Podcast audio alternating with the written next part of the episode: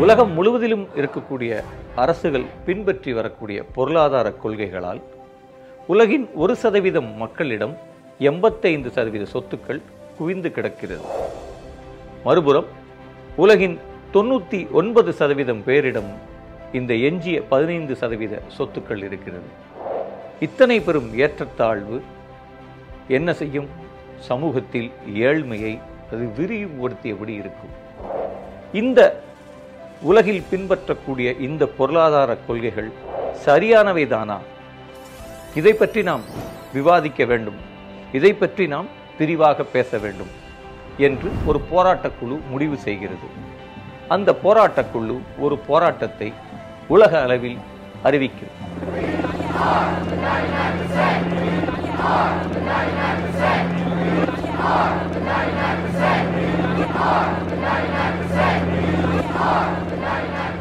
அமெரிக்காவில் இருக்கக்கூடிய வால் ஸ்ட்ரீட்டில் ஒரு போராட்டத்தை அந்த குழு அறிவிக்கிறது. நாங்கள் தான் அந்த தொண்ணூத்தொன்பது சதவீதம் we are the ninety nine percent என்கிற முழக்கத்துடன் அவர்கள் அந்த தெருவில் போராடுவது என்று முடிவு செய்கிறார்கள்.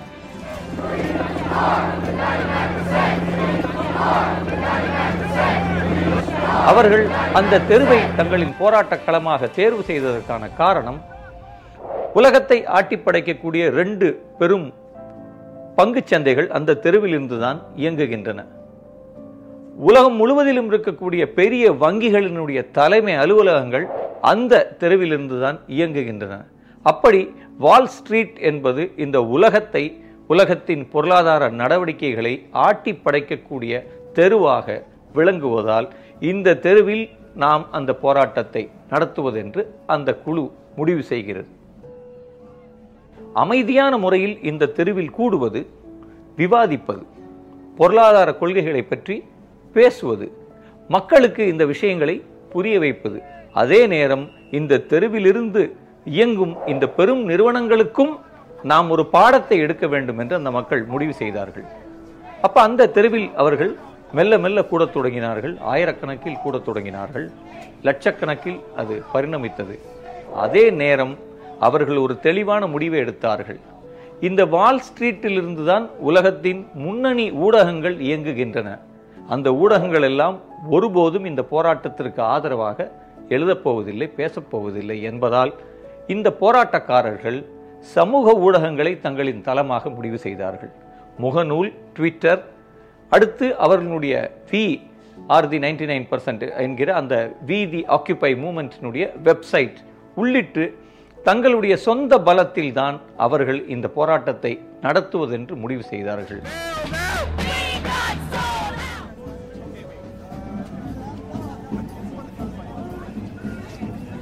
We are the ninety nine percent என்கிற ஹேஷ்டேகை அவர்கள் உலகம் முழுவதிலும் பிரபலப்படுத்தினார்கள். இந்த போராட்டம் மெல்ல மெல்ல நியூயார்க்கிலிருந்து அமெரிக்காவினுடைய ஏனைய நகரங்களுக்கு சென்றது. பாஸ்டன் சான் பிரான்சிஸ்கோ பால்டிமோர் என ஒரு காட்டுத்தீயை போல் இந்த போராட்டம் பரவத் தொடங்கியது. அதே நேரம் இந்த போராட்டம் அமெரிக்காவோடு தன்னை சுருக்கிக் கொள்ளவில்லை. ஒரு மாத காலத்திற்குள் உலகின் எண்பத்தி ரெண்டு நாடுகளில் உள்ள தொள்ளாயிரத்தி ஐம்பத்தோரு நகரங்களில் ஒரே நேரத்தில் இந்த போராட்டம் ஒரு வரலாற்று போராட்டமாக நடைபெற்றது. வாழ்த்தெரு ஆக்கிரமிப்பு இயக்கம் மெல்ல மெல்ல தன்னுடைய பரிந்துரைகளை முன்வைக்கத் தொடங்கியது. இந்த உலகில் இருக்கக்கூடிய ஏற்றத்தாழ்வுகளுக்கு அடிப்படை காரணங்கள் என்ன என்பதை அவர்கள் கண்டறியத் தொடங்கினார்கள். வேலைவாய்ப்பு அடிப்படை கட்டமைப்பு அல்லது எப்படி இன்றைக்கு இந்த தெருவிலிருந்து இருக்கக்கூடிய நிறுவனங்கள் உலகம் முழுவதிலும் எப்படி கடன்களை கொடுக்கிறார்கள்? எப்படி சட்டவிரோதமாக அந்த கடன்களை கொடுத்து கடன் வலையில் எப்படி அவர்கள் எளிய மக்கள் முதல் பெரும் நாடுகள் வரை எப்படி அவர்கள் தங்களுடைய கடன் வலையில் இவர்களை எல்லாம் சிக்க வைக்கிறார்கள் என்பதை அவர்கள் வெட்ட வெளிச்சமாக்கினார்கள். அதே நேரத்தில் எப்படி காப்பீட்டு நிறுவனங்கள் என்கிற பெயரில் ஒரு மிகப்பெரிய கொள்ளை நடைபெற்று கொண்டிருக்கிறது. அந்த காப்பீட்டு நிறுவனங்கள் எப்படி பல லட்சம் கோடிகளை ஈட்டு அதை எப்படி அவர்கள் பங்குச்சந்தையில் முதலீடு செய்கிறார்கள் என்பதை அவர்கள் மீண்டும் துல்லியமான புள்ளி விவரங்களுடன் முன்வைத்தார்கள். அதனால் இந்த காப்பீட்டு நிறுவனங்கள் பங்குச் சந்தையில் முதலீடு செய்வதை தடை செய்ய வேண்டும் என்று அவர்கள் ஒரு முக்கிய கோரிக்கையை முன்வைத்தார்கள். அதேபோல் ஏழை எளிய மக்களினுடைய கடன்களை தள்ளுபடி செய்ய வேண்டும். அதேபோல் அமெரிக்காவில் இருக்கக்கூடிய உள்நாட்டு உற்பத்தியை பெருக்க வேண்டும். அமெரிக்காவினுடைய ஒரு மிக முக்கியமான பொருளாதார போக்கு என்பது அவுட் சோர்சிங் எல்லா வேலைகளையும் மூன்றாம் உலக நாடுகளுக்கு கொடுத்து விடுவது. அதனால் அமெரிக்காவில் கடுமையான வேலையின்மை நிலவுகிறது.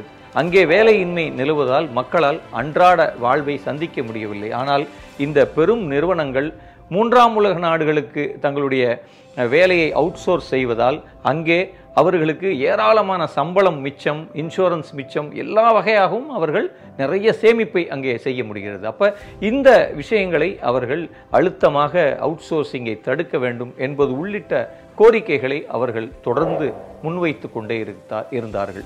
அப்போ அவ- அவர்கள் அங்கே அடிப்படையாக முன்வைத்த இந்த விஷயங்கள் ஒரு கட்டத்தில் உலகம் முழுவதிலும் போராடுபவர்களினுடைய கோரிக்கையாக ஒவ்வொரு கணமும் மாறிக்கொண்டே இருந்தது. உலகம் முழுவதிலும் வெவ்வேறு நாடுகளில் இந்த போராட்டம் வெவ்வேறு வடிவங்களை எடுத்தது.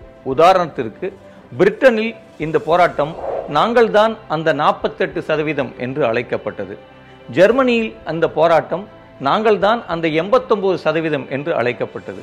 இந்த போராட்டம் ரொம்ப ஒரு வண்ணமயமான போராட்டமாகவும் ஒரு உண்மையை பிரதிபலிக்கக்கூடிய ஒரு கண்ணாடியாகவும் மாறியது. அந்தந்த நாட்டின் பொருளாதார கொள்கைகள் கடும் விமர்சனத்துக்குள்ளான. இந்த நேரத்தில் உலகம் முழுவதிலும் இருந்த முக்கிய பொருளாதார அறிஞர்கள் இந்த போராட்டத்தை பாராட்டி எழுதத் தொடங்கினார்கள். நாம் சாம்ஸ்கி பால் கிரக்மன் ஜோசப் ஸ்டிக்லிஸ்ட் என்று உலகின் முன்னணி பொருளாதார மேதைகள் நோபல் பரிசு பெற்ற மேதைகள் இது எத்தனை முக்கியமான ஒரு போராட்டம்? நாங்கள் காலம் காலமாக எழுதி வந்த விமர்சனங்கள் எப்படி இன்றைக்கு ஒரு பெரிய எரிமலையைப் போல் இந்த உலகத்தில் வெடித்திருக்கிறது? உண்மையை ஒருபோதும் மறைக்க முடியாது. உண்மை ஒரு நாள் விஸ்வரூபம் எடுக்கும். அது மக்களிடம் போய் சேரும் என்று அவர்களும் பாராட்டி எழுதி மகிழ்ந்தார்கள். இந்த போராட்டத்திற்கு ஒருபுறம் உலகம் முழுவதிலும் ஆதரவு கிடைத்தது. அமெரிக்க மக்கள் பெரும் அளவில் இந்த போராட்டங்களை ஆதரித்தார்கள். ஆனால் இந்த போராட்டங்களுக்கு கடுமையான இடைஞ்சல்களும் வரத்தான் செய்தன. அமெரிக்காவினுடைய பத்திரிகைகள் இந்த போராட்டத்தை கொச்சைப்படுத்தி எழுதினார்கள்.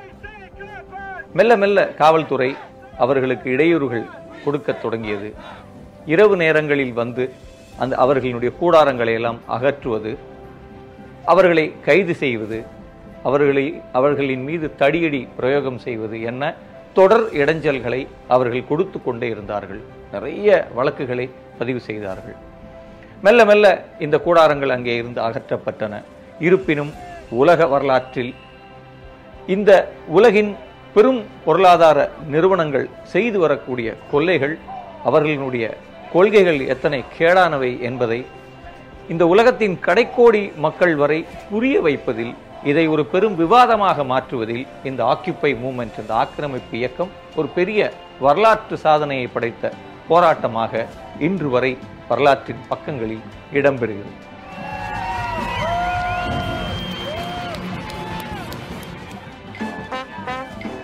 இந்தியாவினுடைய பெருநகரங்கள் அனைத்திலும் இந்த ஆக்கியுப்பை மூமெண்ட் ஆக்கிரமிப்பு இயக்க போராட்டங்கள் அதே நேரத்தில் நடைபெற்றன.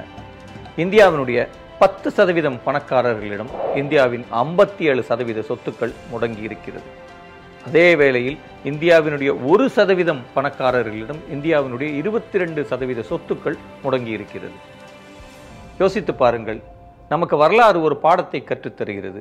ஒரு சமூகத்தில் ஏற்றத்தாழ்வுகள் இத்தனை அதிகமாக மாற மாற இவ்வளவு ஏழ்மையும் இன்னொரு பக்கம் இவ்வளவு டாலர் பணக்காரர்களும் ஒரே சமூகத்தில் இருக்கிற போது நாம் வரலாற்றில் பார்க்கிறோம். அந்த சமூகங்களில் அமைதி இல்லை. அந்த சமூகங்களிலே ஒரு உள்நாட்டு யுத்தம் என்கிற சூழல் நடைபெறுகிறது.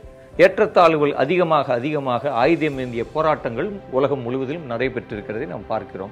ஏன் நாம் சமத்துவம் வேண்டும் என்று சொல்கிறோம் என்றால் சமத்துவம் இருந்தால்தான் அந்த சமூகத்தில் அமைதி நிலவும். இதைத்தான் நமக்கு வரலாறு சொல்லிக்கொண்டே இருக்கிறது.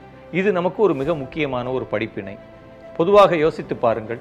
ஒரு பத்தாயிரம் ரூபாய் ஏழை விவசாயிகளுக்கு கடன் தள்ளுபடி செய்தால் இந்த நாடே உச்சி கொட்ட தொடங்கிவிடும். ஐயோ போச்சே பொருளாதாரமெல்லாம் சீரழிய போகிறதே என்று.